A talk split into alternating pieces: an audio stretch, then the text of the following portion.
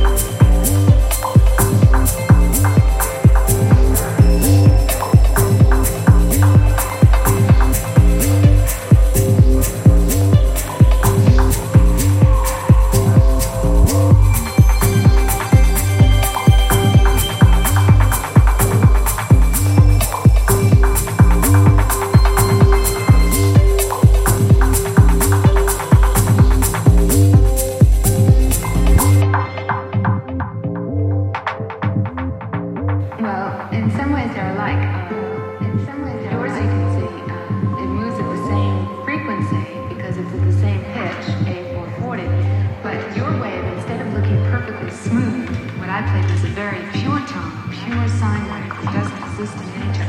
What you played uh, has a lot of different, uh, other, a different components in it called overtones that give the uh, basic wave form of funny bumpy shapes like that. Funny bumpy shapes like that.